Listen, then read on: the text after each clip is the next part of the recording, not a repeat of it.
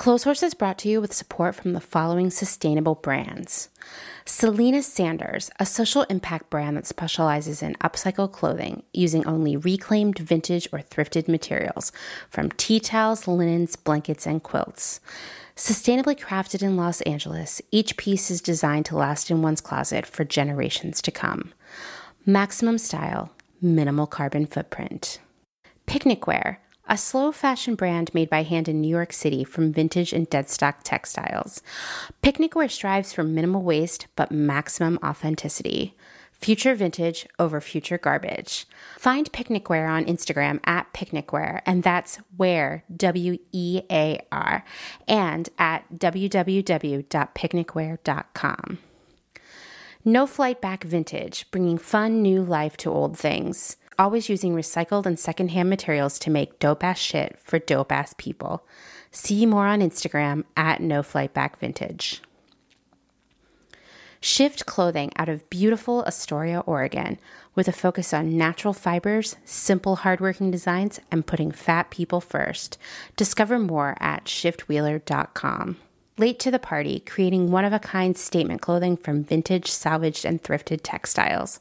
They hope to tap into the dreamy memories we all hold floral curtains, a childhood dress, the wallpaper in your best friend's rec room, all while creating modern, sustainable garments that you'll love wearing and have for years to come. Late to the Party is passionate about celebrating and preserving textiles, the memories they hold, and the stories they have yet to tell. Check them out on Instagram at Late to the Party People. Vino Vintage, based just outside of LA. We love the hunt of shopping secondhand because you never know what you might find. Catch us at flea markets around Southern California by following us on Instagram at vino.vintage so you don't miss our next event. Shop Journal Vintage, specializing in upcycled, handmade, and vintage fashion for all genders. Owner Laura makes each piece by hand with love in Pittsburgh, Pennsylvania, with an emphasis on upcycled menswear, tie dye, modern jewelry, cottagecore collars, and everything in between. Shop Journal makes pieces they love and hopes you will too. Getting dressed should always be fun. See more on Instagram at shop underscore journal. Old Flame Mending helps you keep your clothes intact through clothing repair, visible mending, and tailoring. Through extending the life of textiles, Old Flame Mending makes your pieces not only wearable and functional again, but also unique and beautiful. This mending duo is based in Pittsburgh, but they take mail in mending orders from anywhere in the U.S. For more information, visit them at oldflamemending.com or follow them on Instagram at oldflamemending. Gabriella Antonis is a visual artist and an ethical trade fashion designer. But Gabriella is also a radical feminist micro business. She's the one woman band trying to help you understand why slow fashion is what the earth needs. The one woman band to help you build your own brand. She can take your fashion line from just a concept and do your sketches, pattern making, grading, sourcing, cutting, and sewing. The second option is for those who aren't trying to start a business and who just want ethical garments. Gabriella Antonis will create custom made to measure garments just for you. Her goal is to help one person of any size at a time, including beyond size 40. To inquire about this serendipitous intersectional offering of either concept, DM her on Instagram to book a consultation. Please follow her on Instagram and Twitter at Gabriella Antonis. Dylan Page is an online clothing and lifestyle brand based out of St. Louis, Missouri. Our products are chosen with intention for the conscious community. Everything we carry is animal friendly, ethically made, sustainably sourced, and cruelty free. Dylan Page is for those who never stop questioning where something comes from. We know that personal experience dictates what's sustainable for you, and we are here to help guide and support you to make choices that fit your needs. Check us out at dylanpage.com and find us on Instagram at dylanpage life and style. Salt Hats, purveyors of truly sustainable hats, hand blocked, sewn, and embellished in Detroit, Michigan. Find us on Instagram at Salt Hats. Gentle Vibes, a vintage shop for the psychedelic mind, formerly inside Jeans in Hamtramck with a new Detroit location coming soon. See more on Instagram at Gentle Vibes Vintage. Wide Eyed Vintage, a curator of truly covetable vintage from Minneapolis, Minnesota. Wide Eyed Vintage encourages the experimental spirit of dressing up and will provide you with all the special pieces that will make your wardrobe truly unique. Dedicated to preserving the craftsmanship of clothes, Wide Eyed Vintage only selects pieces that are well made, pieces that have been proven to last beyond their lifetimes, so you too can enjoy them for more lifetimes to come. See more on Instagram at wide underscore eyed underscore vintage.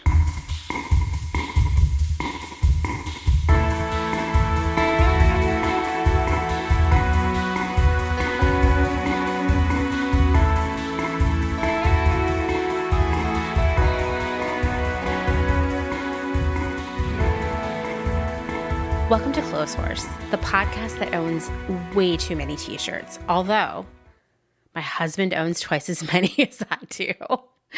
I'm your host, Amanda. Hey, it's another episode. Today's episode will feature the second half of my conversation with Jackie, a graphic tee designer.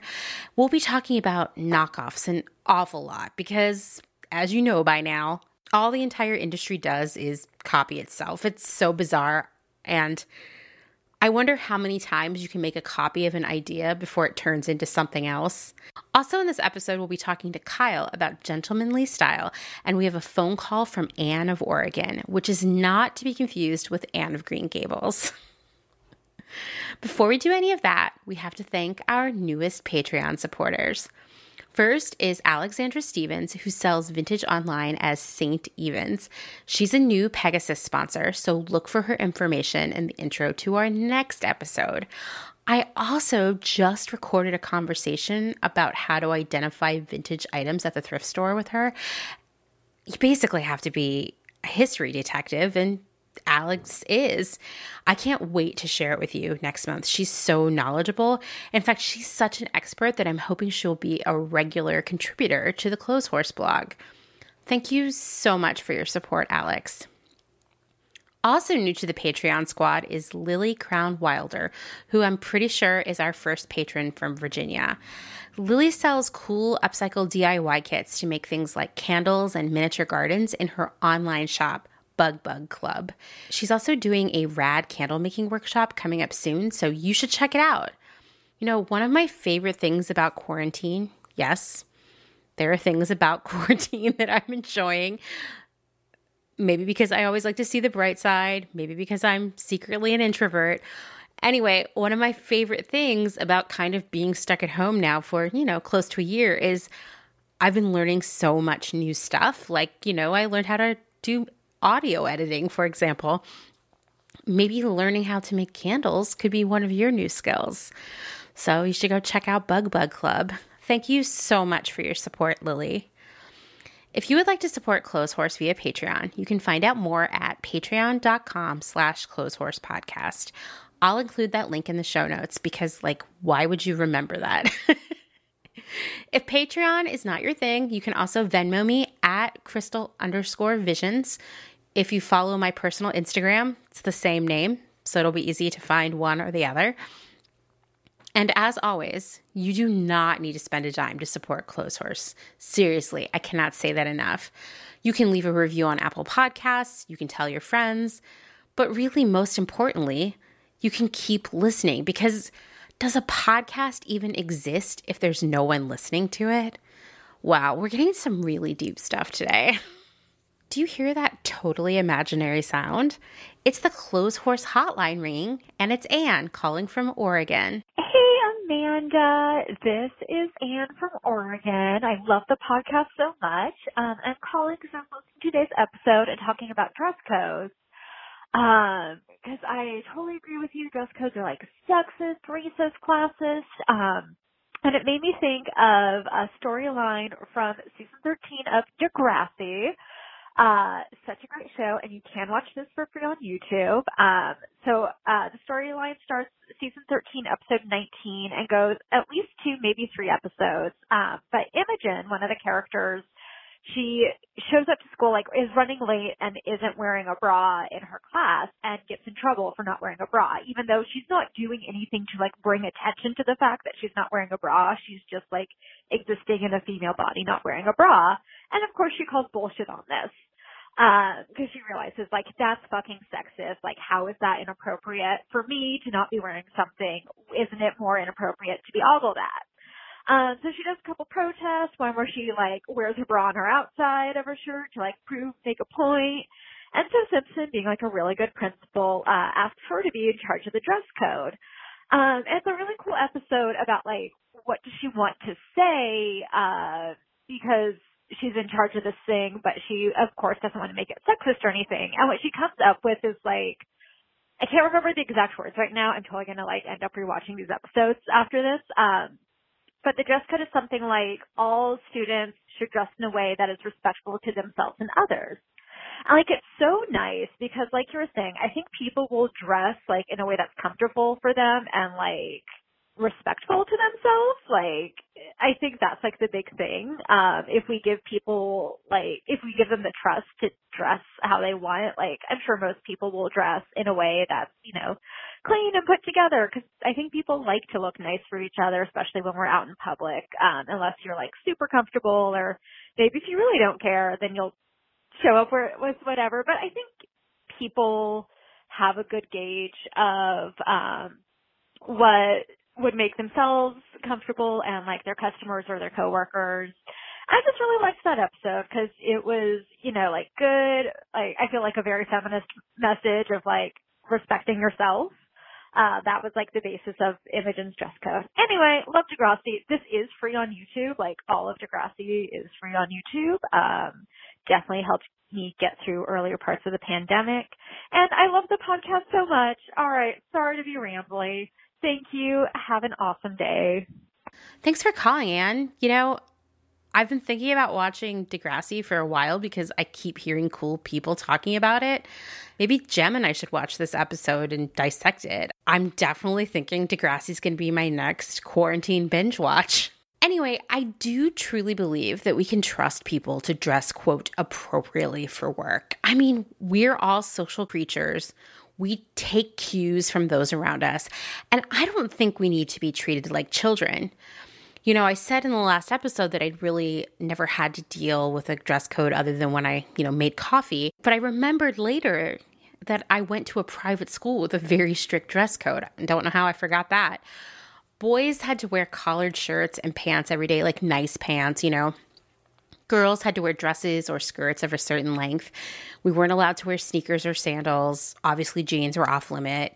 Once a year, we could all pay $5 to wear jeans to school one day. And then that money was donated to a local charity. And of course, we all like really brought it on those days, right? It was like the biggest day of the year. I think it was always on a Friday. But the dress code was really stressful for me because, you know, I was poor and I was a scholarship kid, and my mom wasn't going to take me to the Bon-Ton or whatever for these like future business leader clothes that we were supposed to wear.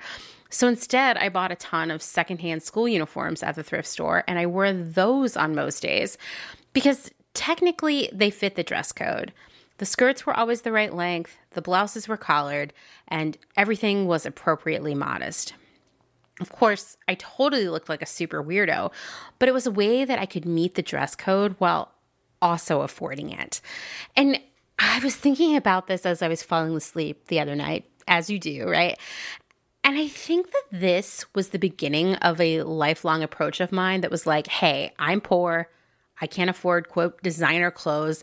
So I'm just going to do something so different that it won't matter. So for most of my career, rather than buying the very expensive clothing that my coworkers were wearing, and I don't even know how, honestly, I just wore interesting vintage clothing. Maybe people could still pick up on the fact that I had less money because you know what? I did. I had a kid, I had student loans, and I was paying my entire family's phone bill. Yes, it was five people. So I just didn't have as much disposable income. I definitely couldn't buy crazy. Like I couldn't buy Celine flats to wear to work, you know? I also just really love interesting vintage clothing. So it's not even like, I don't know. To me, it was like this stuff is more who I am. It's more fun to get dressed. You know, a lot of that really expensive stuff is kind of neutral. That's not my style. Anyway, I have another potentially controversial and hot take here, which is I think if a school or a workplace is going to have like these crazy draconian dress codes that make life hard for lower income students and workers, then I think they should just institute a uniform. I know that sounds bonkers for a workplace, but it's very common in Japan where many professions have uniforms, even some office workers. The uniforms are provided by the employer along with locker rooms for changing. So you don't even wear the uniform home, you just wear it while you're at work. Yes, of course, that stifles personal expression, but imagine how much money that saves for the workers. Once again, a hot and no doubt controversial take. I would love to hear what all of you think about it. Well, moving on. Next up is a conversation with Kyle. You might remember him. I mean, who could forget? As the caller who introduced us to gentlemanly style. I called him up to talk a little bit more about, you know, gentlemen. We talked a lot about Campari, I feel like. Why don't you introduce yourself to everyone? I mean, everybody's going to know your voice right away, but you're an expert here. Hi, everybody. Uh, I'm Kyle Decker. I, uh, as of now, I'm an actor and singer uh, and writer in New York City.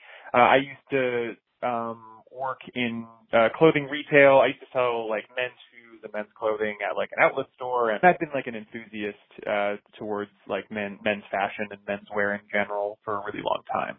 Um, but like at this point, I don't know if I'm like an expert. I don't know. I feel I should qualify and say like I I'm not like a historian, but I'm an enthusiast for sure. We won't we won't everybody lower your expectations here. But you did call in with like you talked about this whole sort of genre, if you will, of a subculture, I guess, of men's dressing that I found so fascinating that I believe you called trad. Trad? Oh yeah.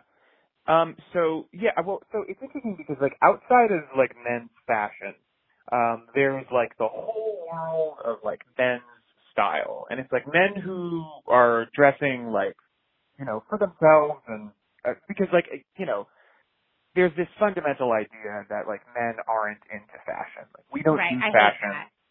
I hate it too, but you know that's like a deep-seated cultural thing, and so like in order to sell clothes to men, everybody's always talking about style over fashion, like all the time. Um, which, and it's a, it's a pretty nuanced conversation because on the one hand, I think the ideas that a lot of people in the men's style community put forward are those ideas that you are always talking about, which is like, you know, buy less and buy better. You know, Mhm. know where the stuff is coming from. Like, let's appreciate craft and, you know, appreciate craft personship. There's huge uh, ideas and inroads that people are trying to make in terms of like bringing manufacturing jobs back to America. That's like a big thing. And highlighting like heritage brands like uh, Alden, the shoemaking company, or uh, Frank Clegg, the leather workers who make bags, and like um, there's individual makers. Like I have this beautiful custom hat made by a guy named Cody Wellama out in California, who's like making hats in the traditional way. So like all of that is really amazing, and I think that it's fantastic, and uh, I think it's really cool. But the nuance comes in uh, where like so what I was talking about was in the in the world of men's style outside of fashion, there are different genres. There's like classic European style, like the Italian guy look, or like maybe you're into the British suits, the Savile Row suiting kind of thing. Um, in America, the very classic, like big style genre is what they call um, the Ivy League look. Uh, and some people call it trad, like as in traditional. I had Um, to Google that after your message, by the way. yeah, yeah, yeah. I think, funnily enough, I think the people who call it trad more than anybody else at this point are the Japanese because they're like huge Americana Oh. enthusiasts of it is. For sure. So Every they, like- time we go to Japan, that is what all the men's clothes are. My Yeah. husband buys more clothes in Japan than he does here. Yeah, a lot of guys do because the Japanese have a way of like you know taking things and you know doing them in usually better ways than Yeah, I think some people, especially Amazing. these days. It's always like better fabrics, I think. Yeah. Yeah, it's it's fascinating. It's specifically in menswear. Yes, yeah. And the historical context of that is actually really interesting. I don't know if we need to get into it here, but basically it's like they got obsessed with America after we were occupying them post World War II. Like, and they just got into like everything from jeans to Zippo lighters to pomade to leather jackets to like Brooks Brothers, like across the board, everything American. Anyway, within the Ivy League community are a lot of guys who feel that this is like not only is it the most American way of dressing, it's also the way of dressing that like they're the only ones who should be allowed to dress that way. See, that's what bugs me. Because it also, if you're saying that they think it's like the most American way of dressing, mm-hmm. then what does that say about everyone who's not allowed to wear that? And there you go. There's the there rub, you go. right? Yeah, yeah. and that's the thing. I mean, like, you know, I've spent a lot of time in online forums uh, seeing conversation. I tend to lurk. I don't engage in that way because like, I, I prefer to listen. um, but like, there's this, there's like websites out there where like you just see guys who are basically like, like I think I mentioned in one of my calls, like you know, LL Bean will come out with a new ad that has like people of color in it or women wearing like these same like Ivy League staples, like the Shetland sweaters and the penny loafers and the khakis and you know like the you know duffel coats and all these things that are like all in that aesthetic. Um, and people will like just lose their minds about it. And it's that like, it's that classic thing about, you know, people trying to like couch their antiquated ideas in this belief that they're like under attack, that their like mm. way of mm. life is being infringed uh, upon. Classic. That like if a if they see a black man wearing some penny loafers, it's like what? What are you gonna do next? I'm not gonna be allowed. You know, like it's, it's just yes. the world caving in around them. Yeah, um, totally.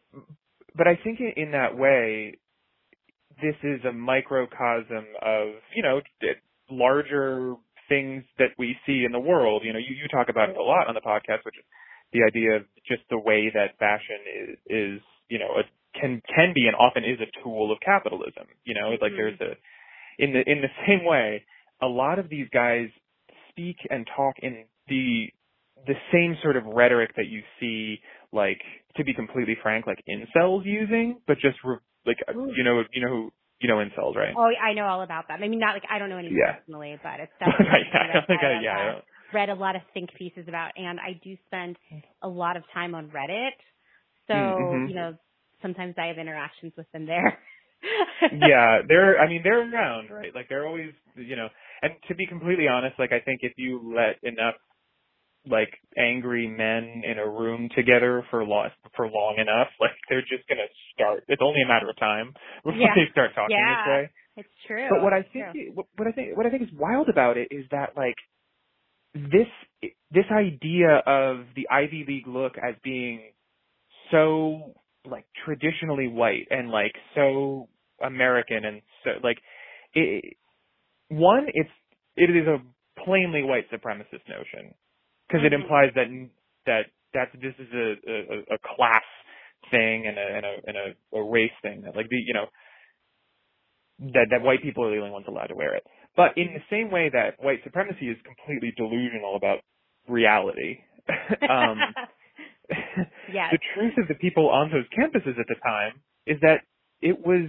I mean, of course, it wasn't crazy diverse because it was, you know, the 50s and 60s. But there's like this great Instagram account called Berkeley Breeds where this guy goes and uncovers all of these pictures of people on Ivy League campuses and it's like people of all colors, creeds, genders, shapes and sizes wearing these clothes in this context.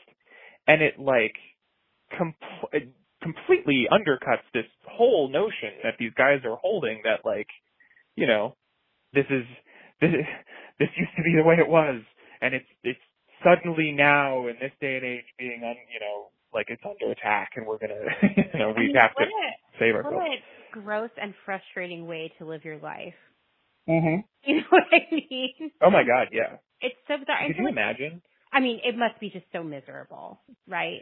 You just yeah. Well, so I think that's angry all the time right? Yeah, I mean, just enraged. Like you go and you see a like Polo Ralph Lauren ad, and they're like, oh, like I can't believe it. yeah, exactly, exactly. You're just like, that's it. You know, you. but they show up. I mean, like they they they they're always there. They always have something to say. Like I think um who is it? Uh there's a um great I think they're actually at this point the oldest retailer of those clothes that's still around and is kind of untouched. Um because like Mhm. Brooks Brothers has gone through like a lot of metamorphoses, but like Right. J Press uh is like pretty much exactly the same as it was back in you know the 50s and 60s, and it, they're they started up in Cambridge uh, and sold to Yale students, uh, and they've they've really like stayed the course. Like they, if you go into their store in New York, it's like the same as it always has been, and the clothes are made the same way, which is really good. I I don't think Yeah. that I think that's, That's a good actually thing. Amazing. Yeah. yeah, it's and it's it's cool to see this kind of cultural touchstone remaining strong, especially in like in these times. I think that's Yeah. you know of, of such crazy corporate you know takeover and and economic hardship. But Yeah. they like posted something recently where a guy was wearing you know like and this is funny too because I as I recall I I think he was uh he was a younger guy and he- I think I don't know where in the world he was, but he was wearing J Press clothes, but like not in the traditional way. Like he was sort of doing that like Thom Browne look with like the short jacket, short pants, Oh, you I know, sort of look. Yeah. I think it's perfectly cool. Like I don't think I could pull it off, but like anybody who can and who wants to, like I have no issue. But these guys hate it. They there is nothing they hate more than seeing people with short pants. Or like I mean, imagine, imagine seriously. living that life. I mean, like, I, I, it's it's truly baffling. I mean, I, I think it just plays into this larger idea that there are so many people out there who are frustrated at the world, but in the wrong ways and for like way the wrong reasons. Like you, they, right now in America, like you could, it's so legitimate to be like mad at so many things that are oh happening. Like, yeah, yeah, for sure. like they wealth- wealth and- better. oh my god, yeah, like there's wealth inequality, shrinking middle class, like the economic hardship, the government's failed us on every level, the, you know, all this stuff, and you're like, if I see one more kid wearing his pants short, I'm gonna, you know, like I don't even know, I don't Yeah, even know what. The, exactly, plan is. exactly. I mean, it's like it's so fascinating to me. Um, Mhm. But I do think, I mean, and I am not a psychologist. I took like the most basic psychology class in college. It seems to me that in a world where there are so many problems and it can become overwhelming to uh, invest yourself in them emotionally, it's way safer to just get riled up about someone's short pants.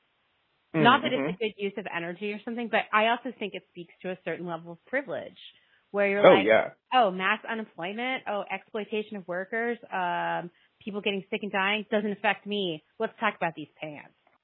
you're I think you're absolutely right. I think the the group and the sort of style and stuff that I identify most with is like what people call like the classic menswear. Just like, you know, nothing I don't I'm not, you know, no streetwear, nothing nothing like particularly new. I mean there are people, you know, are fresh with it, but like it's a lot of like tailoring and like old Mhm. old classic masculine archetypes of clothing. That's just how I choose to dress and a lot of guys do too. But within even that world, there's like definitely an in crowd of people, like for sure. Like there are people, they, they, they it's funny because they try to act like there are no trends and everyone's dressing classically and like, you know, all that stuff. But there, there are, and there are like influencers in the classic menswear world, like absolutely. Um, so interesting to me. Like, what are these influencers like? Like, how old are they? Uh, so there's a there's a bunch, and it, it, it varies. I, I would say the vast majority of them are probably like in their late 20s through to their 30s, and then there are a few that are older. Mm-hmm. And in a lot of cases, it's like the guys who work at the very like trendy brands, like because there are certain brands that sort of come and go even within this supposedly trendless world of classic menswear, uh, where um, I mean I think that's just human nature to like gravitate towards new things. I mean it's just it, I I think people just do it, but like there's like for sure it, it this zeitgeist that's always floating around and like everybody's into the same gets into the same things at the same time like right now for the past year and a half everyone's been like obsessed with negronis you know the cocktail oh my gosh, yes. which like which as a bartender everybody was drinking them for a while, but like the menswear world took it to like a fever pitch, like just the amount of Negronis ever, and they're also always Uh, talking about it all the time. And I- you know, like I wanted to like the Negroni, but I just I don't think I like the taste of Campari. It's got a little like bitterness to it that I'm not into. yeah. I think But, uh, Hemingway, when he first had it, compared it to. I think he he said it was like a brass doorknob the first time he drank Yes, Campari. I think that Yeah. that is a very apt description. Yeah. but it doesn't surprise me. That is such a menswear drink to enjoy, and it is yeah. it is a classic cocktail. I get that. Um, It is, yeah. the, like swingers era stuff of the late '90s and early aughts, like ruined martinis. You know, um, Mhm. it's probably even a Manhattan to a certain extent. We've been like systematically destroying the credibility of all the classic drinks. I know. I know. There's like no like classic good cocktail you can order without someone thinking you're a you're a dick. Like totally, totally. I yeah, I I still have to say that like a really good dirty vodka martini is like the best drink ever, especially if you're gonna have like a steak or something. So I'll still Oh yeah. But I feel like a dick every time I order it. Yeah, and like I can, yeah, I I'm the same way. I'm a martini drinker too. Like I lo- I think they're great, but yeah, there is certainly like I'm very cautious about where I order yes. from. Oh yes, now. for sure.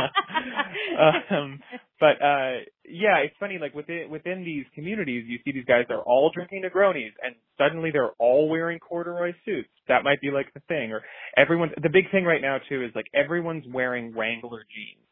At one point, someone decided they were all going to start. They moved on from Levi's to Wranglers, and now everyone's wearing them.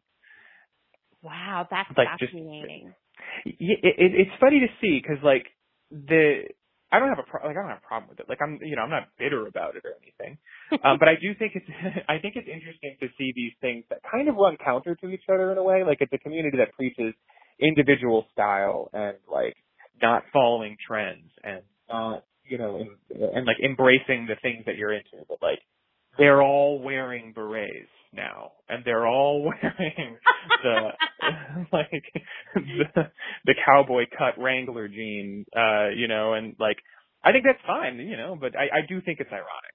I mean, I think the cowboy cut Wrangler jeans is really funny also because suddenly my husband has adopted those too in the past few Mhm. months. He's definitely purchased three or four pairs of the cowboy cut Wranglers in the slim fit. And Yeah. I was like, whoa, where did this come from? I don't know. Maybe he's getting a little bit of that on his Instagram feed. I, I think so. If he's like following any of the the menswear community guys, then I I would say so for sure because like Okay. everybody's wearing them.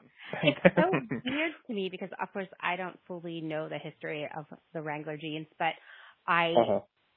my last job we did buy from them and one of our first meetings they kind of gave me a whole a whole dog and pony show about the history of the brand et cetera Yeah.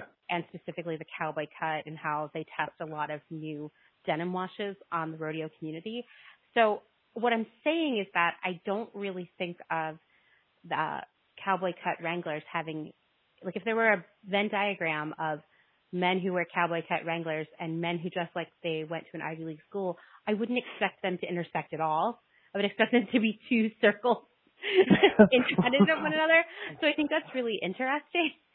hmm Well, you know, that's one of the things. Like the the Ivy League crowd are very reticent to admit that people wore jeans in like back in the day. Like they're really. uh But what's funny about it is that like they have this idea in their heads of what it actually was. But then I think it was in the '60s. These Japanese photographers came to America and they went to like Princeton and Yale and a bunch of other Ivy League campuses and took a bunch of like candid photos of students walking around.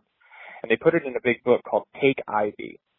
Um, and need to note take here. ID. You know what? I feel like I want to look at that. You should. It's amazing. I mean, you know, in terms of like style inspiration, like it's the coolest. It's the coolest because it's just people in their natural habitat. It's a very particular like ecosystem of of style.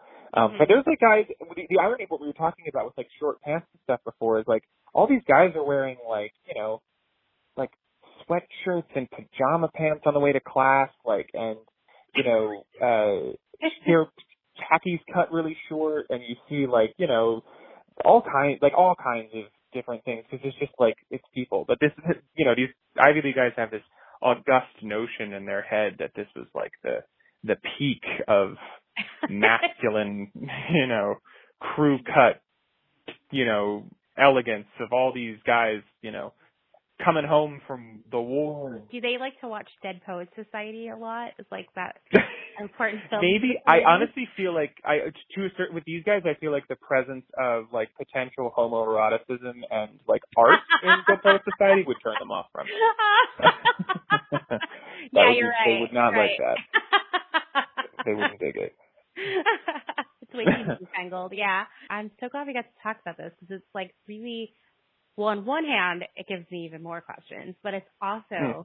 painting this picture of this like character kind of for me. All right. Well, I have to go finish making dinner now, but uh All right. it was so nice to talk to you and I'll be in touch really soon. All right. Thank you so much. Have a good night and My a good pleasure. weekend. Well, I have some exciting news, which is that Kyle and some other special guests will be back next month with a special on men's clothing. So stay tuned for that. I've been thinking a lot about the book that Kyle mentioned in our conversation. It's called Take Ivy. And as Kyle discussed, this idea of gentlemanly style had been picking up momentum in Japan since the American occupation of Japan after World War II as just about every other aspect of the fashion industry, this style was rooted in colonialism. And by the early 60s, designer Kensuke Ishizu was concerned that maybe Japan was falling behind in the latest American Ivy League gentlemanly trends. And staying on top of that was extra important to him because not only was he the owner of gentlemanly brand Van, he was also on the editorial board of Japan's first men's magazine, Men's Club. So Ishizu greenlit an incredibly expensive sort of reconnaissance trip to the east coast of the US for further research. And this is how Take Ivy was born. I have to read you an excerpt from an article about Take Ivy from men's fashion blog Heddels. The eight person team arrived in the US in 1965 and were stunned by the dissonance between real Ivy League style and the Japanese understanding of Ivy. The original Ivy style was by now long gone. Students in the mid 60s didn't carry attache cases or wear saddle shoes. The resplendent sartorial formality of Japan's Ivy was nowhere to be seen. The crew was dismayed that no students wore the three piece suits that were supposed to be the de facto Ivy uniform. Making Take Ivy challenged its photographers and writers by showing them that the style conscious utopia they espoused and emulated maybe never existed. There is no bitterness in Take Ivy, however, only charming blurbs that summarize those ineffable elements of Iviness for an eager, newly style loving country. And I will share some photos from both Men's Club and Take Ivy on Instagram this week. And it is interesting to look at Men's Club, which had really adopted what they thought Ivy League style was. Turned out it was really out of date, right? And so you really do see a lot of men running about in three piece suits. Then you look at Take Ivy next to it, and it's, I mean, for lack of a better term, it's kind of like business casual. There's a lot of khakis in it. So I, I can't even imagine what a shocker this was for the crew. I'll also share the link to this article in the show notes because it goes into a lot more depth about the rise of gentlemanly style in Japan, which, as Kyle and I discussed, lives on today in Japan in a pretty big way, kind of hand in hand with a very like rustic Americana style, like think like workwear and really, really nice denim, Western shirts, that kind of stuff. Talking about this actually is just making me long to go to Japan again. It's my favorite place to travel, and we were supposed to go there again in June. So I can't wait for the world to be better. That's one of the first things I'm going to do. All right. Well, I know I've been promising a segment about the nefarious origins of the anti litter movement, and that will be coming on Sunday in our final episode of January, or as we know it, Trash Month. I'll also be telling you about February's theme, which I think you'll love. It's a theme that's near and dear to all of our hearts. Okay, so let's have some more tea talk. Before we get into the second half of my conversation with Jackie, I want to talk more about short lived political and meme tees. Ever since the rise of the graphic tee in the 1970s, which Experts say we have the punks to thank for that. I guess I believe that. Political graphic tees have been almost as popular as band tees, with one major difference. Band tees seem to increase with value over time. I mean, hello. Some of them are like $400 online, right? While political tees, yeah, they're just they're just done, you know? Except for the rare collector here and there, no one cares. Unless you've been asleep for the past few weeks, and I wouldn't blame you for hibernating right now, it's actually a really good idea, then you know that Bernie Sanders' outfit and general vibe at the inauguration launched a thousand or, you know, I guess I should probably say thousands of memes. And it felt good, right? I mean, the last few years have been so horrible. It felt good to laugh. The rapid fire memes hitting Instagram, you know, they made us feel closer. Finally, we could all laugh together, and it just felt nice. But then Bernie, or more accurately, his campaign, released a line of clothes emblazoned with that image of him in his practical coat and recycled yarn mittens sitting on a folding chair. Okay, why am I describing this image to you? I know you know what it looks like. so, the sweatshirt, that's the style I saw on the Bernie site, sold for $45. And according to the site, quote, 100% of proceeds go toward Meals on Wheels Vermont. Well, if you've been listening to Clothes Horse long enough, then you know that 100% of proceeds means pretty much nothing because there's like no legal sort of guardrails around that kind of language. It might mean 100% of profits, but then profits is subjective too. So let's say the sweatshirt blank cost $15. I think you could get an alternative apparel blank for that cost, but I'm not sure what it would be made of, where it would be made, and who sewed it. So that's complicated too. And actually, the site says it's an organic cotton sweatshirt and made in the USA, which, by the way, doesn't always mean a living wage, as you know. and that blank might cost more like 20 or even $25. I mean, it costs a lot of money to make things here, and it costs even more to make things here out of organic cotton to make things here out of organic cotton and for all the workers being paid a living wage, well, that sweatshirt's going to sell for a lot more than $45. anyway, but you know, we're going to just be optimistic here and say, okay, this sweatshirt, this blank, it costs $15.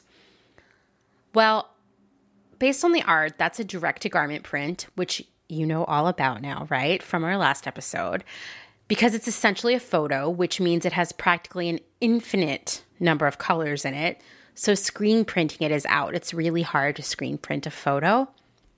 Now, in my experience, DTG, DTG, which is what we call it, the lingo, that's what we call it when we're up in the scene here, it's way more expensive than screen printing but we'll just go conservative here and assume that it cost about $5 to print. It's hard for me to speculate on this stuff because I don't know how many Bernie's campaign is printing. So far, in terms of cost of making the sweatshirt, we're at $20, but we also have to pay for the blanks to ship from the sweatshirt manufacturer to the printer. So let's tack on another buck there. And then let's add another buck to ship from the printer to the Bernie merch warehouse. Of course, in there, we're paying for someone to open all the boxes, put these things away, ship out the orders. I don't even know where to begin there. And oh, yeah, we have to pay someone to create the file for the printing. So let's add another buck. So we're at $23. We know there's way more expenses in there. But if this were the end of the road, we would have had $22 in profit. But that is just generally not how this works because there are lots of other costs that are going to be added into this. We know this. And let's be realistic here. The sweatshirt is being sold by his campaign, so some of that money is going to be held onto for the campaign. Once again, they said proceeds. They never really named a dollar amount there, and that always makes me nervous because it can mean so little and so much at the same time. Even if the campaign said, oh no, we're going to be doing this out of the goodness of our hearts. We aren't going to deduct any of our other costs and we're just going to donate that $22 to Meals on Wheels. Well, why don't you just give $22 to Meals on Wheels yourself or the full $45? Like, do you really need that shirt? I read an amazing article this week on Highsnobiety by Leah McGarrigle entitled We Need to Stop Making Memes into Merch. And she argues a few things. First off, the very nature of memes is that they come and go very fast. In for just a few days, forgotten when the next big thing arrives. You know that. We are never that attached to memes. From this article, Quote, back in 2018, Jason Wong, who's the founder of e commerce site Dank Tank that sold meme merch, told The Atlantic that the meme cycle was moving too fast for merch to be profitable. People today are consuming more memes than ever. The expiration date for them has shortened more since even last year. Memes used to last for two or three weeks, but recently we've noticed they die after just a few days. And you know what? I haven't seen a Bernie meme in a couple days, so there's something there, right? I'll also just add here that there's this sense of urgency and great desire around these memes. You want to be the first person in your friend group to share them, and subsequently, the first person in your friend group to own the merch associated with it. It's just human nature. In the last few months, there have been so many of these memes. The fly on Mike Pence's head, which led to the Biden campaign making a fly swatter you could buy. What about all of the Four Seasons landscaping inspired memes and products? Like, Four Seasons Landscaping is selling stuff, but so are tons of other people on like Redbubble and whatnot. There's also really anything related to Rudy Giuliani at this point has been turned into a meme and probably merchandise. There was that time that Joe Biden said, We just shut up, man, or something like that during the debate. I saw a lot of shirts and other things that said that immediately afterwards. And this is just a little bit of it, right? There's just so much stuff being made out of memes. Political memes. There's other stuff being made out of other memes too. I'm just talking about the political ones right here for the most part. So, all of these political memes had merch associated with them. And it's like, why? Because these don't stick around. And ironically enough, the Bernie merch doesn't ship for four to eight weeks, which is one to two months, when certainly the thrill of the meme will be gone. Like I said, I haven't seen anybody post a Bernie meme this week so far. And knowing that memes are so short lived, so in and out at a rapid pace, the very definition of trendy doesn't that remind you of something else that we talk about an awful lot around here? Something that's in and out, something that people impulsively buy, something that's really trendy? Oh, yeah, that's right. Fast fashion. Why would a candidate who is essentially anti capitalist and campaigns quite a bit around climate policy be participating in creating essentially fast fashion? a donation to Meals on Wheels doesn't cancel that out. You know, a few years ago, I was working for a company that was constantly selling fundraising stuff based on a meme or a headline. And it was, sorry for my French here, fucking horrible, okay? We were paying to air stuff in to get it faster. There goes the carbon footprint. We were squeezing our suppliers on costing so we could eke out every cent. And we were making a ton of shit that wouldn't be relevant by the time the customer received it. It also wasn't ethically made, it wasn't sustainably made. Well, it could be sustainably made if it wasn't ethically made. I mean, it was just like whatever we could get for cheap to print on. And then the donations from us, from those sales, would come so much later after we settled all of the accounting, you know, covered all of our expenses like graphic design, marketing costs, processing fees, shipping, and so on. Just, uh, it felt so miserable and so unnecessary, you know? Now, I know you're arguing, Amanda, that was a fashion company. This is Bernie's campaign, so it's different. Well, I'm sorry. But Bernie doesn't run his campaign. Remember how he was too busy to be aware of the sexual harassment happening within his campaign? And you know, I believe that because he's busy being a senator, which is a pretty big job. Of course, he's not sitting around micromanaging the campaign, and he's certainly not working on the merch that it sells. Other people are handling that. It's the same thing with AOC's merch that we discussed a few months back. And lest you think I'm picking on Bernie here, I'm not. I think he's a delightful guy with a lot of really amazing ideas. I feel just as upset and frustrated by all that horrible MAGA merch. But the difference is that allegedly our side knows better and actually cares about the environment and workers' rights. We know that the MAGA crew thinks that climate change is a hoax and whatever nonsense they're spewing this week. Making any new article of clothing consumes water and energy. The very creation of a new garment generates a carbon footprint. That's why we should only be making things that we plan to own for a long time. Maybe you specifically plan on wearing your Bernie shirt for the rest of time, but many other people will not. Period. You need to take yourself out of the equation and think about how human nature really works. I wish that these campaigns would just think it through a little bit more. Sell an iron on that you can use on a tee you already own, or print print everything on like salvaged fabric or garments. There's so many things. Gosh, use recycled fibers, you know? But regardless, this political slash meme merch is important to us for such a small amount of time. And I would add here that these these items they have such a sad afterlife. Generally, thrift stores do not have any luck selling political merch after it's sort of lost its luster.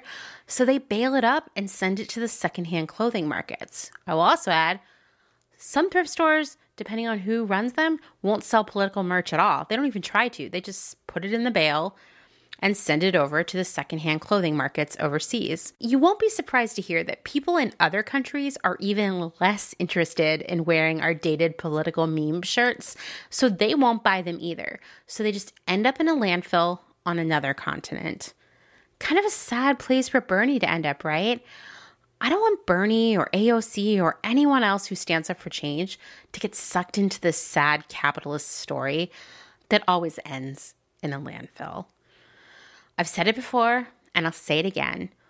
Why do we have to sell stuff to get people to donate money? I would ask this all the time at that job I was talking about. Why do we have to, I don't know, like sweeten the deal of supporting a cause on any level? I, I hate it. I hate that the rise of this sort of like charitable consumerism has allowed people to buy a shirt and check a box that says, boop, I gave back. No, that doesn't count studies have shown that people actually don't get much of a good feeling from this charitable consumerism. True donation, whether it's a person's time or money, always results in a truer, longer lasting sense of pride and accomplishment. And there are plenty of studies to prove that. I cited them way back in the first mini-sode about cause marketing. And as an add bonus, when you volunteer your time or your money, you aren't sending another item to the landfill in a couple months. All right. Well, now that I've lectured you a whole bunch, let's get into my conversation with Jackie.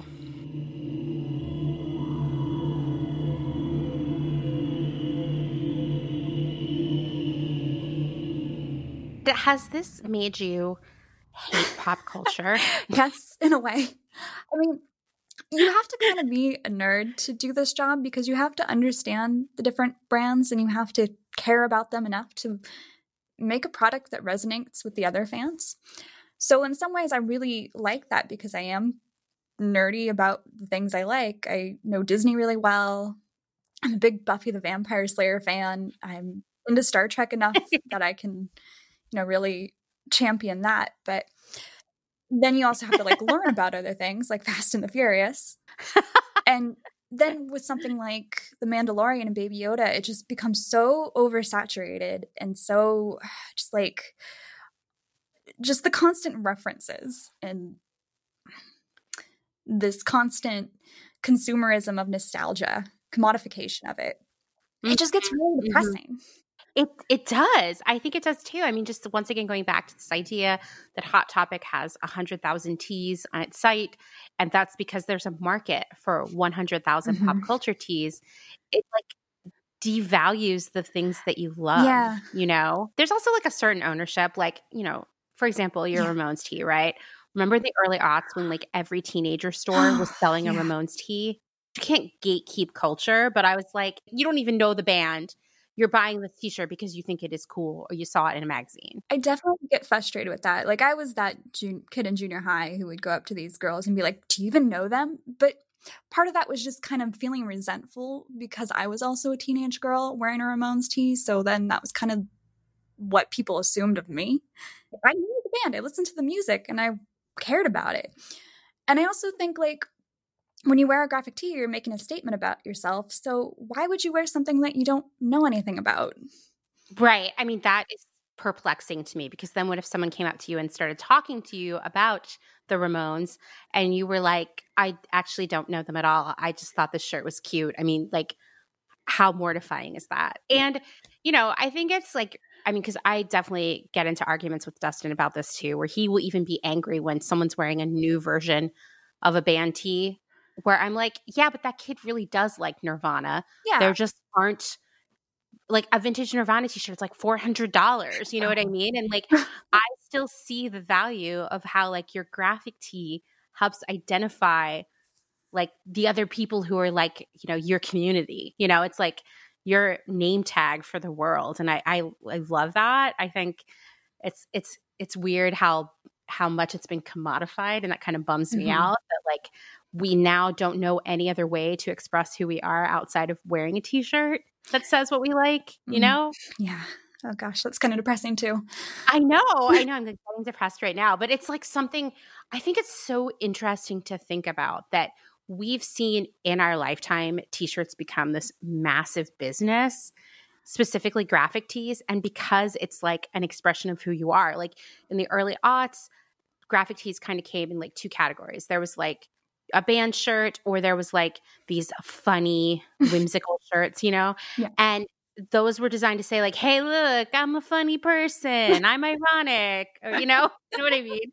And yeah. that was supposed to like draw people to you, right? And I think now it's like, look how much I love the Mandalorian in search of other people who like the Mandalorian, you know? It's like a personals ad or something. And and it makes me wonder like where did we lose there was at some point there was a time where you would have to go up and talk to someone to get to know what they liked and now that that doesn't happen anymore and it's sort of like it's almost like this like tribalism around Mm. your interests and so you can go out and pre-screen everyone by looking at their shirt and then determine who you're going to go talk to i don't know it's it's it's like segments people and distances them even more Yeah, that's kind of crappy. Like, I mean, how much can you really know about a person just based on what show or band they like? I like i know a stereotype.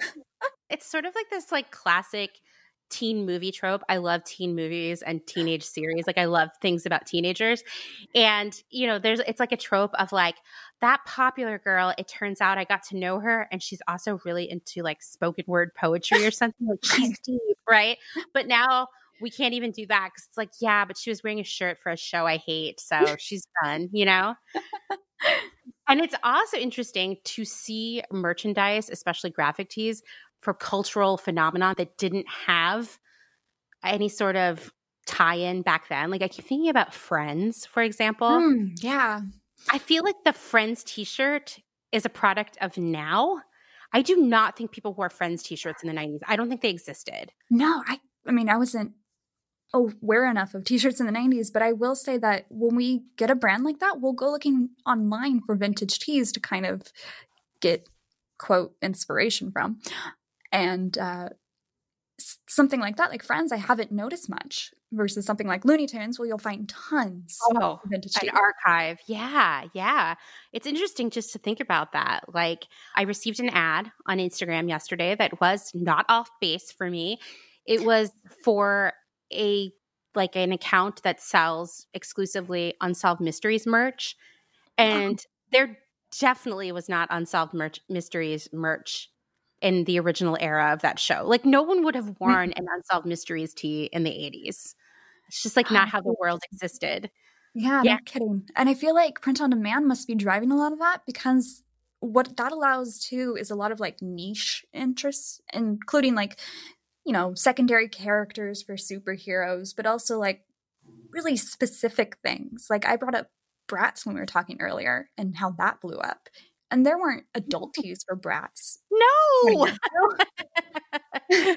That's a really good point. I do remember, I think that maybe this phenomenon began in like the mid 90s because that's when you would start to see brands like I remember Mighty Fine. I guess they're still around, right? Oh yeah. They would make like Rainbow Brite t-shirts, which definitely didn't exist for adults when Rainbow Brite was first released into the world. They would get all of those like nostalgic licenses through mm-hmm. the 90s like my Little Pony. I remember they had all these like vintage sodas, like that kind of oh, stuff. Yeah. And I feel like those kind of brands sort of led the way there. And at that point, still like wearing one of those like nostalgia tees was kind of like a fashion statement and not as like widespread as a, like a pop culture tee is now. But I think that's kind of where it began. And then like in the 21st century, I think t-shirts got easier and cheaper to make, especially mm-hmm. with print on demand. That now it's like an essential. Like people people have thousands of t-shirts at home. You know? yeah. So many t-shirts. I have so many t-shirts that they're divided between like this is a t-shirt that I would wear as, as, as part of a special outfit. This is a t-shirt that I hold onto strictly for nostalgic reasons. I'm trying to preserve it or whatever. And then here are the t-shirts that I wear to bed or to like do yard work or paint, you know? Right, work t-shirts. I've got those. Yeah, Exactly, exactly. I think that's so funny because like t-shirts did not used to be something that you would even be seen in public. You know, that would be like, mm. are you in your underwear right now? it's so fascinating. And so because the market for t-shirts is so big, there are so many bootlegs out there. And you and I were mm. talking about how there's so many on Etsy and Amazon. And you said that it's actually really damaging when a bootleg is on Etsy because it seems legit, right? Yeah, Etsy has this appearance of being like, you know, the local handcrafted artisan merchandise. it does. It does. It, it, it is not. and in fact, I've seen designs I did for my work on Etsy, and they'll usually be like mocked up onto some sort of um, Shutterstock or Creative Market template where it's like a flat lay of a t-shirt and some shorts and some cute sandals on some wood boards and that's and then you'll see I don't know a Marvel t-shirt laid on it. I'm like I know that Marvel tee. I designed that Marvel tee. And it's really disheartening. Yeah, I'm sure it is. And you told me that bots do this. It's not even like an actual human is there taking a screenshot of your design and uploading it. Like it's automated. Yeah, I'm not sure how exactly it works, but basically, I've read that bots will kind of screen these other t shirt sites and somehow pool the image and create. I, I don't know what, how it works on their end, but they'll create the listing from that. And I know there's been trolls who have done it where like they'll make a graphic and it'll say like this t-shirt's a bootleg on the graphic. And um, a way that they kind of screen for that, I think on like Facebook or places where artists are posting, if somebody comments, I want this on a tee, that bot will scrape that art based on wow, that. Wow. That is, I mean, it's not surprising to me. So I was telling you back when I was in my era of my career where I was in charge of making and selling a lot of feminist tees, we specifically had a really iconic slogan that we were trying to copyright, but it was, I mean, eventually mm. we did, but it was, it's really hard and we'll get to that. And it was like whack a mole to go onto Amazon and type in our iconic catchphrase and to just all of the knockoffs of it. Sometimes they looked exactly the same. More often than not, they were in a horrible cursive font. Like that's that's where the bots go with this. And there would just be so many. And we would send these sort of like almost automated cease and desist letters to these people they would disappear they would come back a week later with a different account mm-hmm. name basically and it was yeah. the same thing on etsy now my sister has told me that she definitely ordered a sweatshirt and i've heard this from other people too on etsy thinking that it was once again this like mom and pop small business small artisan she was buying from it came directly from china and it was just like a piece of crap and poorly printed on a really bad blank and clearly not made by a human, you know, like mm-hmm. in the mm-hmm. way that we think of stuff being on Etsy, like carefully screen printed, you know, lovingly designed. It wasn't like that at all. I sometimes like to just type in weird bad t-shirt ideas just to amuse myself on Etsy and see everything that comes up. And it's really like it's Etsy's full of crappy t-shirts. Oh yeah. Amazon. There's not a lot you can do about it. Now you said Disney has the best success in sort of taking these people to court or at least putting the fear of God in them, if you will. yeah. Well, my company can only do so much. I mean, it's like you said, it's playing whack a mole. And when we see these things, there's so many, we just kind of ignore them. Um, but I would think if you're you're Disney or if you're maybe even a buyer, you have more power with your own brand recognition to kind of go after these bootleggers. Yeah, yeah. What you would say as a person who perhaps has not had to work in this industry is like, hey, well, why don't you go out and just copyright this? like, what? That's your fault. And actually, I will tell you that it is really, really hard to register your slogan, especially, but also your art to a certain extent. So, mm-hmm. if you want to just register a slogan, good luck. There are basically, if any word seems too common in use, you will not be successful. If it's a simple, clean font, you're not even going to be able to uh, copyright that art because it's just like anyone could do that. There's nothing special about it. Kind of the more elaborate the art is, the better. But that can also still be really challenging. I came across some like best practices for copyrighting a tee and it was interesting because I was like, what are you left with if you follow all these policies? So you cannot use images, characters, and any figure that resembles anything taken from comic books, cartoon networks, movies, video games, television shows, you name it, unless you're someone like Jackie who's working with a licensor. But if you're just like random person designing tees, okay, good luck. Don't do any of that. You also cannot use logos, names, pictures of educational institutions, organizations, clubs, sports teams, musical groups, and artists.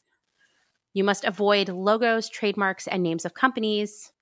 Do not use a photo, artwork, or caricature of a celebrity. also, and I have run into this problem at a job, you cannot take a celebrity's picture and use that on a t shirt by drawing it in your own way or just mm-hmm. adding some text. They will take it to court. Uh, so avoid that. if you find an attractive graphic or image that is not listed for commercial use or free use, do not use it on your t shirt design. That can also include fonts uh, just what we often think of as like clip art or emojis or anything like that. If someone spots it, you will be in immediate legal trouble. Uh, use only images and graphics that are clearly marked as free for commercial usage, which doesn't leave much. Stay away from memes or viral videos that inspire you because many of those memes have celebrities and you're automatically going to be in trouble. Do not use any images or graphics that you spot on social media or search engines to create your own t shirt. When it comes to including some quotes on a t shirt in the design, avoid quoting anything from an author who is still alive or really anyone who is still alive. In the case of a deceased person, they need to have passed away at least 70 years ago. So you got to go way back if you want to start making mm-hmm. t shirt quotes. You should also not quote from any trademark material, literary works of art, and corporate slogans. Which brings me to and I thought this was really interesting. I thought that was a good segue. Talking about sort of like fan art, because made me think of this is I mean, I don't know if this is happening as much now because I, I don't have to work in the t shirt industry in the way I have for most of my career. Especially in like 2016, 2017, 2018.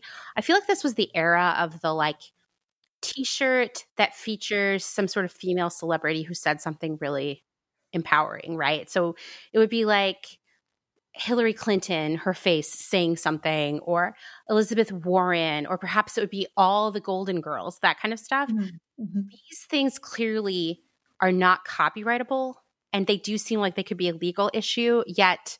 I don't think any of these people were getting sued by whomever owns Golden Girls, for example. Do you guys have a license for Golden Girls? That's one we don't have, actually. Yeah. I am kind of surprised you don't. But I am too.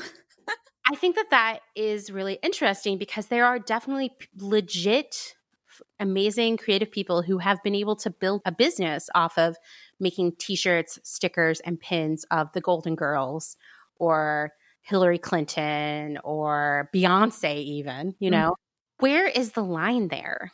I see these all over the internet all the time.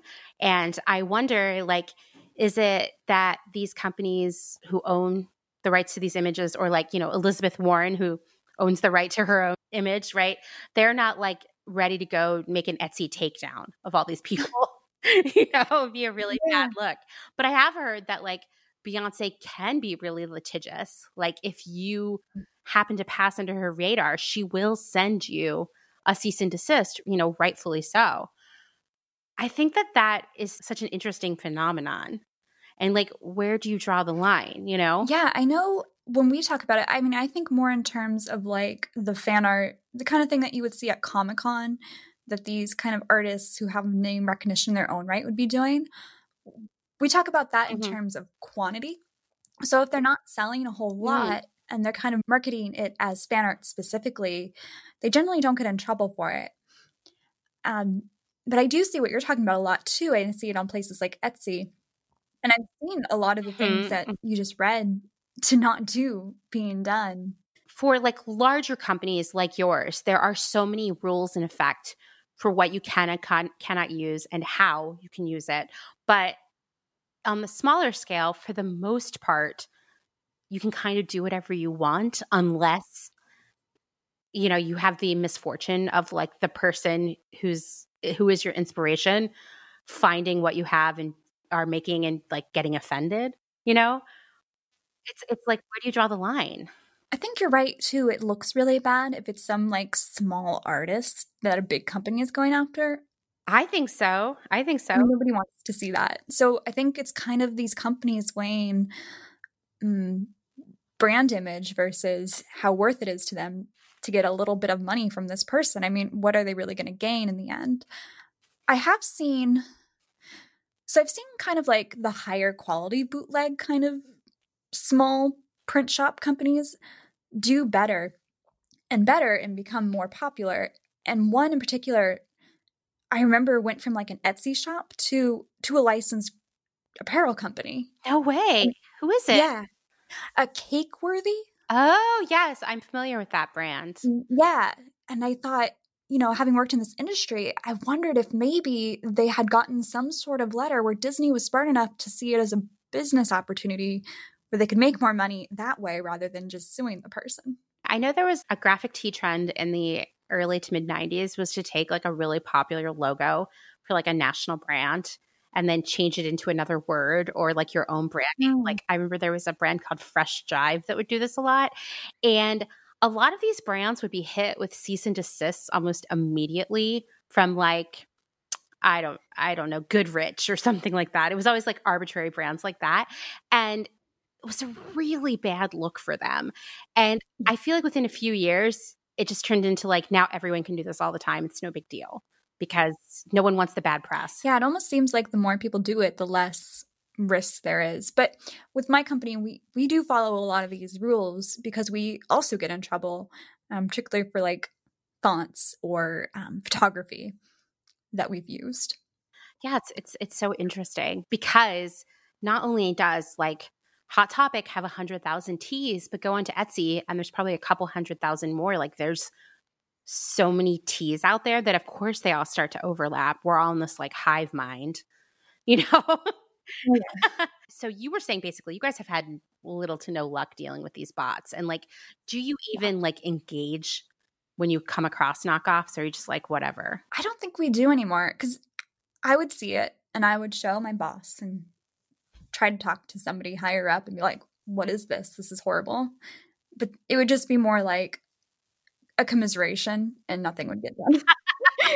Yeah, because it's just like you can't win. It is like whack a mole, and it's just like, uh, how many sales are you really losing to that that knockoff Yeah. person? You know what I mean? It's just it's just not worth the legal fees, and to pursue a case of someone knocking you off in court is just as difficult as pursuing getting a copyright for your art. It's like just not worth it after a certain point. I mean, it would have you would have to be losing millions of dollars a year to make it worth taking someone to court. Yeah.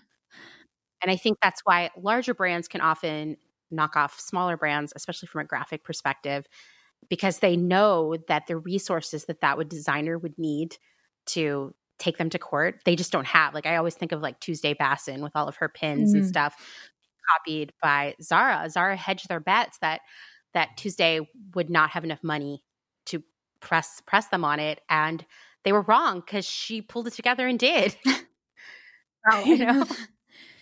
yeah, yeah. She, I mean, she'll tell you like she was really lucky to have the resources to be able to like get a lawyer and really press them. And ultimately they settled. When she first reached out to them with the cease and desist, they were basically like, uh, sorry, but we're like a way bigger company than you. So no one even knows who you are. So they don't know we're knocking you off, basically. Yeah.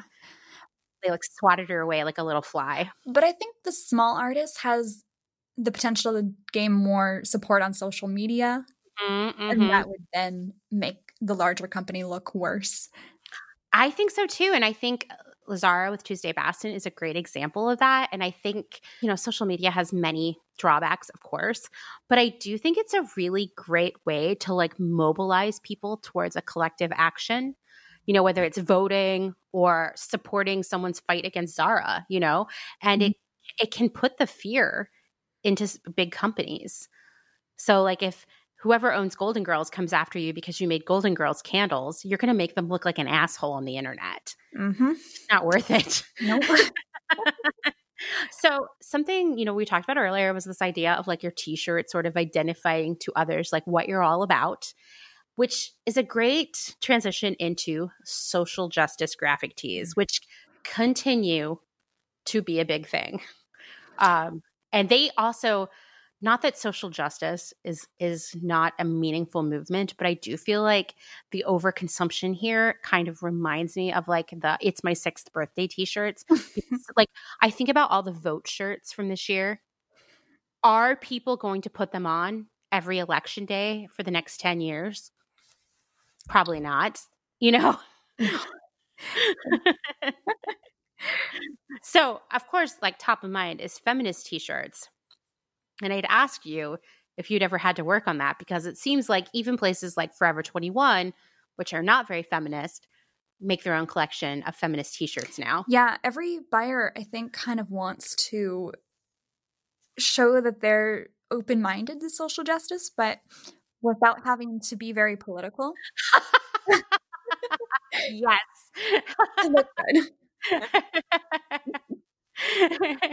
so you get like weird shirts that say like girl power or we are all one or something like that where you're like uh, like what does that mean you know going back to what we were just talking about um with you said it's really hard to copyright slogans but we also mm-hmm. have a mm-hmm. list of trademark slogans and it's usually super trendy kind of words like the future is female mm-hmm. or namaste or something oh. like that oh. and we have to be very careful not to use those. And I think, but there's ways around them where you just kind of tweak it a little. And yeah. So that's how you get all those weird, slightly off slogans that people don't say in real life. What a sad world in which Namaste is copyrighted. No. Or Suns Out, Guns Out, Buns Out. Oh, is that copyrighted? Yes. Oh my! We had to down all our suns out, buns out, and guns out. I wonder who copyrighted that. I need. To, I have so many questions because uh, I just thought that was like a thing that Dad said or something. I don't know. Sometimes I think it's the bots who are trying to like, I'm going to make all the Namaste t-shirts and probably. I mean, in the dawn of the internet, there were people who were really smart and had trollish impulses deep, buried deep in them, who went out and bought all kinds of like URLs oh, in yeah. hopes of like reselling them to people for like gazillions of dollars, which ultimately, you know, like paid off. I remember specifically one of my favorite stories about a URL disaster was Dick's Sporting Goods. Oh. So you would think that the URL for Dick's Sporting Goods would be like dicks.com. Of course, as I say this out loud, you're already like, oh man. And I remember my mom was wanting to buy a new canoe. And I came over and I was like, Well, did you look online? And she's like, Well, I'll tell you where not to look. And I was like, What? And she was like, Dicks.com. like, why? Were they like too expensive or something? And she was like, No, my computer got a virus. and now every time I open it, a million photos of dicks pop up. That's really and it's because, you know, someone had bought dicks.com. So Dick's was using dickssportinggoods.com. Uh, since this happened, this was like 10 years ago probably, uh, Dick's has reclaimed dicks.com. but I always, I was just like, how many like moms went on to like buy a new canoe. oh no. We're bombarded by pictures of actual dicks. Um, so I can assume it's like similar kind of people who are like, I am now going to own Suns Out, Buns Out, or whatever. Yeah. no, I think that's what's happening. I think it's the same terrible T-shirts on Etsy and wherever else Oh, in the script font. And like when you wear a shirt that says Namaste, for example, who are the people you're hoping to attract? It's a good question. Or like another phenomenon, like a trend of t- graphic tees that I've seen in the past few years are like the word shirts that are like coffee, dog walk, Oh, yoga, wine. You know what I'm talking about. Absolutely. I'd say I guess you we do those. do you really? I mean, I guess they're like you can't really copyright those because most of them are in a really basic font, you know, and it's just like words, free association. I don't think you can copyright when you make a design with a certain font because when you're using the font, that font's like free for use or you bought it from someone, I think. Yeah, That's how that works. yeah. Like the the company where I we wanted to like copyright our tee, we couldn't because we used a very basic font. Like I want to say it was like Oswald or something, which literally mm-hmm. comes with Google Docs. You can't copyright this art. Like the best thing you can hope to do is copyright the phrase. But once again, there's like copyrighting a phrase is so hard. It's like the longer the phrase is, the more likely you're going to be able to copyright it. But if it's just a couple words, good luck. And then it was like, okay, well, can we push for more graphic incarnations of the slogan so we can copyright those? I mean, it's kind of it's it's hard. It's hard to protect your intellectual property actually. It's like really, Yes. really hard unless you have like the power of Disney behind you or something. Right. And a legacy of these characters that you've copyrighted. So what's your favorite kind of tee project to work on? Hmm, that's a really good question. Um, I really like working with the licensors who are really open to different artistic ideas um, or humor. I also really like working with um, kind of kids type designs because there's a lot of freedom as far as graphic design goes, where it's just like you don't have to follow rules. You can be really playful and use bright colors. It's very relaxing. And I like that. And of course, I like working on properties that I feel really attached to. Um, one recently has been Rocky Horror, which was a big part Ah. of my college experience. Um, Yeah, that sounds fun. yeah, and they're pretty open because they've been around forever. It seems like the longer a property has been around, the more relaxed they are.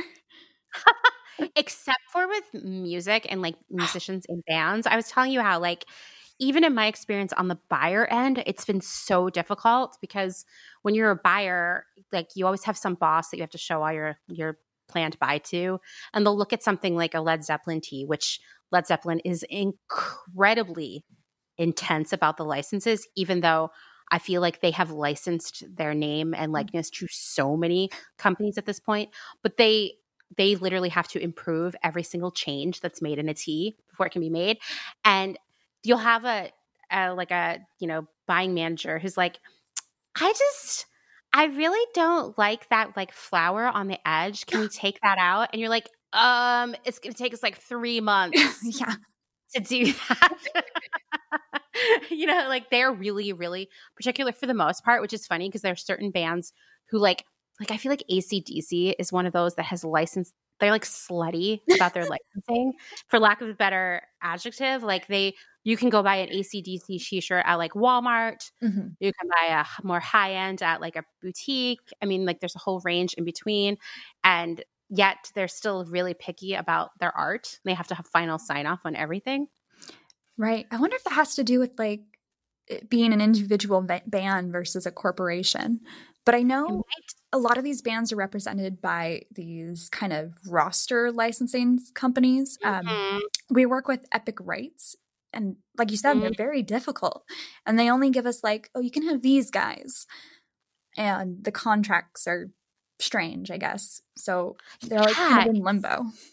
It's really weird because I've worked with some graphic tee companies that you know specialize in rock tees because it seems like that's kind of the best way to go Mhm. because it's so different. And oftentimes these graphic tee companies will have multiple brands under their umbrella that are specifically around certain price points So it might be like, this is our premium brand, this is our like middle of the road brand, and this is our like junior brand, you know? And the art, you can't shift the art back and forth over silhouettes. You can't be like, hey, can I take the art from the premium collection and put it on the junior silhouette just because we wanted a muscle tee or something? It's like, no, sorry, we can't license anything being sold at that price point with this artwork. And you're like, what? it's like so complicated. Yeah, that's interesting because that's um that's one of the areas where people don't really understand print on demand because we when we get a piece of art, we want to be able to put it on every possible silhouette we have where it mm-hmm. makes sense. So when we're dealing with licensors who are very particular like that, we just can't work with them. Yeah, I mean it's a really complicated industry in so many ways. Like you get like okay, they don't like want you to make a tinker, Tinkerbell shirt where she has a bong, right? I get that. Uh, but if they were like, oh, but you also can't put it on a muscle tee, it's that's like not our brand. It's like whoa, you know, so specific. Yeah, and sometimes they can be kind of gendered too, where it's like this is a female design. yes, I have totally seen that. Yeah. Yeah, or buyers dictate that as well. Oh, um, I'm sure. I'm sure. Buyers love rigid and out of date gender roles. Especially the ones who want to promote diversity and feminism. I know. Oh my gosh, don't get me started. I think it's funny, like when you were talking about buyers being like, well, we don't we want to be political without being too political, you know? Mm-hmm. I would say like and this is a broad generalization because I've worked with plenty of woke and engaged buyers in my career, but a majority of them are sort of like, mm, I'm just like, I'm not into politics. Like it's that kind of crowd. And you're not sure. supposed to talk about politics at work anyway. So it's like everything becomes apolitical. and like watered down and weird, you know? So mm-hmm. I, I, thought that was really funny. I was like picturing different buyers I've worked with over the years, picking out quote political graphic tees and kind of laughing to myself, like just picturing what they would they would choose. Not all buyers, okay? Just a big chunk of them. Yes. so what would be like your dream license to work on? Oh. Um at this point I feel like we have them all. you do, I guess. Well, when I first started, I really wanted Buffy, and we finally got Buffy. That's Buffy the Vampire Slayer, like last year, and it's been great. I love working on it, but I'd say with all the different licenses we have, we just don't have time to work on the ones I really want to work on. I'm sure. I mean, I can't even imagine how you break up your time. I'm sure some licenses you don't have to touch as often as others, but mm-hmm. you guys have a lot going on. Yeah, and it's not just like we want to make sure we can get the licenses we need make them art. So that's usually going to be somebody we just got. We want to show them designs, show them what we're capable of. Or it'll be buyer driven, where they want to see something specific from a certain license. Or it'll be like movie driven, release some new release for like Marvel. Or it'll be seasonal, and we'll be working on like all the Christmas or all the mm. Halloween kind of thing. Yeah, yeah. So all that comes first, basically.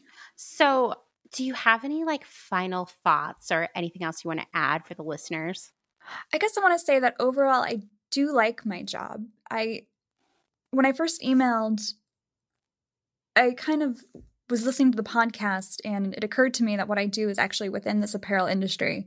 So as I started to think about it, I started to think about kind of the the negative impacts that I feel torn about, the mm-hmm. overconsumption, the waste, the one off t shirts. But I feel torn about it because on a daily basis, I do like what I do. I feel very lucky to, one, still have this job this year and to have found a job that allows me to do a lot of really cool, interesting art with my d- degree, mm-hmm. which I was always really afraid of that I wouldn't find something I really liked in design. So I feel like it's a good fit for me but I do I do wish it the end product was a little more meaningful. I mean, it sounds like a fun job to me, you know, to get to be creative every day. Yeah. Um, and I, I totally understand how you feel because it was like a certain feeling for me working as a buyer and like a product developer to know that like the product I was making was not great for the world. It didn't have a great impact, but the process of creating it was so fun and rewarding to me, like on a personal level, just to work on something that involved like using all these parts of my brain and being creative. It's a, it's a tough it's a tough balance, and I don't think anyone should feel bad because they work in an industry that may not be ultimately like great for the world. But I do think that you have this like power to work within to slowly make it better, you know? Yeah. And, and so, I'd like to see my company strive to do that. Yeah, yeah. And I think that's how we make these changes. So I I think it's I think you have so many people's dream job for sure. we all have to work, right? Yeah. Yeah. And I mean, even through all the uh ugly sweaters and birthday tees, there's something fun about it. Like when I make an ugly sweater shirt, I kind of like the puzzle of putting it together. There's a lot of different ways to use my design brain and it it's a good job. Yeah, no, I think it's I think it sounds great and I totally like I said I used to love the art of like solving complicated problems every day at work, you know, even if we were making like fast fashion, you know? And there is some joy like before this I was a barista and what I really liked about being barista was I got to make something and then hand that straight off to a customer who like was so happy to have it. And so that's something I oh miss oh is kind of that direct interaction. So I'll go through ah. reviews and I love when I see a happy review, especially with a photo, because I am glad that person liked my t shirt. I mean, I bet. I just have to say, as a side note, that barista was one of my favorite jobs ever. Oh, yeah. Much better than waitressing in retail. yeah, for sure. I can't explain it. And you get plenty of duds when oh, you're baristaing too, but somehow it's just like more fun, you know? Yeah, and I don't know what it is, but it just attracts really interesting people. Like I made my best friends as a barista versus my other part-time college jobs.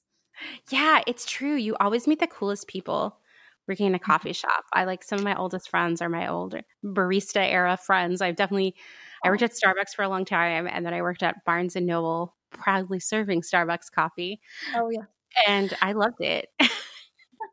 I was at Peet's in the Bay Area. Ooh. I loved Peet's and I loved um, making the drinks and learning how to do that. Yeah. And I love how every morning it was like the same people and it's almost like a bartender that way where you it is.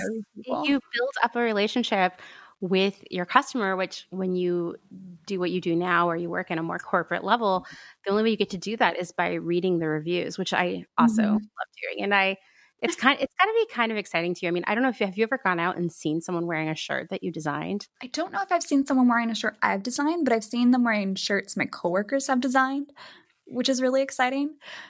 That's really cool. I will say my one of my coworkers had this experience where they saw I think a younger person, like a teen or a tween, wearing one of their shirts, and they told them, "Hey, I designed that," and the person, the kid said, "No, you didn't." so, usually, you just kind of sit there proudly and don't tell anyone you designed the t-shirt Yeah, that's probably a better approach. Well, thank you so much for taking the time to unpack the world of graphic tees. Absolutely. Had a great time.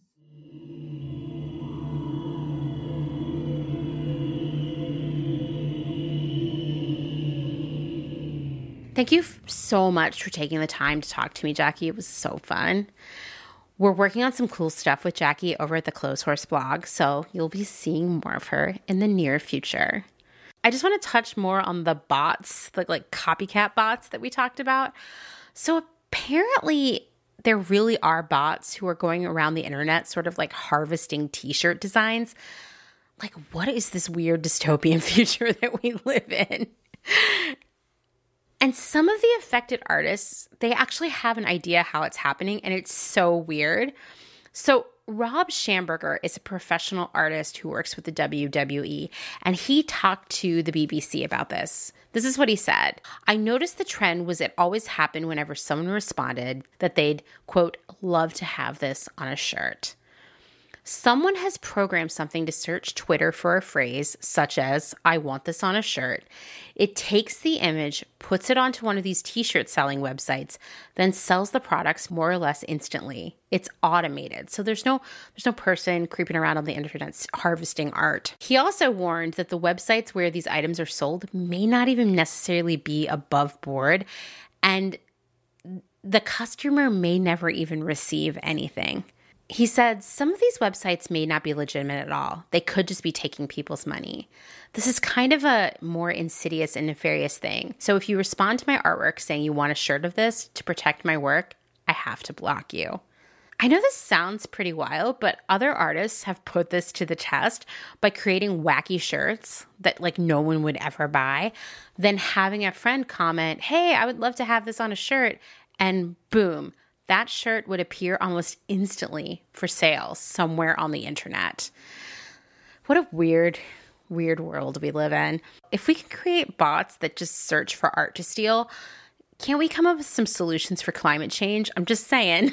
I feel like we have the know-how, we have the skills, we have the passion. Let's let's, you know, funnel that into a good cause. Thanks for listening to another episode of Clotheshorse. If you like what you're hearing, please rate and review on Apple Podcasts. Of course, I'm going to say that. And don't forget to tell your friends, your mail carrier, I, I don't know, people that you're in a Facebook group with, maybe for your neighborhood. Thank you to everyone who has shared our content or recommended us on Instagram. You can join in on all of our Close Clotheshorse adventures on Instagram at Close Clotheshorse Podcast. And don't forget, if you have a question, an episode idea, or a story to share, please reach out. You can call the hotline at 717 925 7417. There's also the old fashioned way via email at amanda at clotheshorse.world. The first ever Clotheshorse blog contributor info session happened last week, but it's not too late to get involved. If you're interested, please email me. And it's so important that you email me, not DM me, at amanda at clotheshorse.world. Then I can forward all the information to you. If you message me on Instagram, I'm going to tell you to email me. It's the only way I ensure that I don't forget. There's just a lot going on right now and I don't I don't want to disappoint you. So please email me. The site's going to be launching on 214, otherwise known as Valentine's Day, but we will be needing new content constantly, so don't worry about being too late to the party. We need you, so come and come and get on board with us. Also, if you want to meet other Clotheshorse listeners, you can join the Clotheshorsing Around Facebook group. It's it's getting bigger every day, and I'll share that link in the show notes. If you need a new podcast, because what else is there to do right now? Well, you could also learn how to make candles, and do some other craft projects. But you could also listen to a podcast while you were doing that. You might want to check out my other podcast, The Department, which I co host with my friend Kim. We talk about trends, and specifically right now, we're in the midst of a series about the early aughts, which are kind of so weird. I can't believe I lived through them. This week, we talked about Von Dutch, Ed Hardy, Rock of Love, and so much more. I will share a link to that in our show notes. Thanks, as always, to Dustin Travis White for our music and audio support. Bye.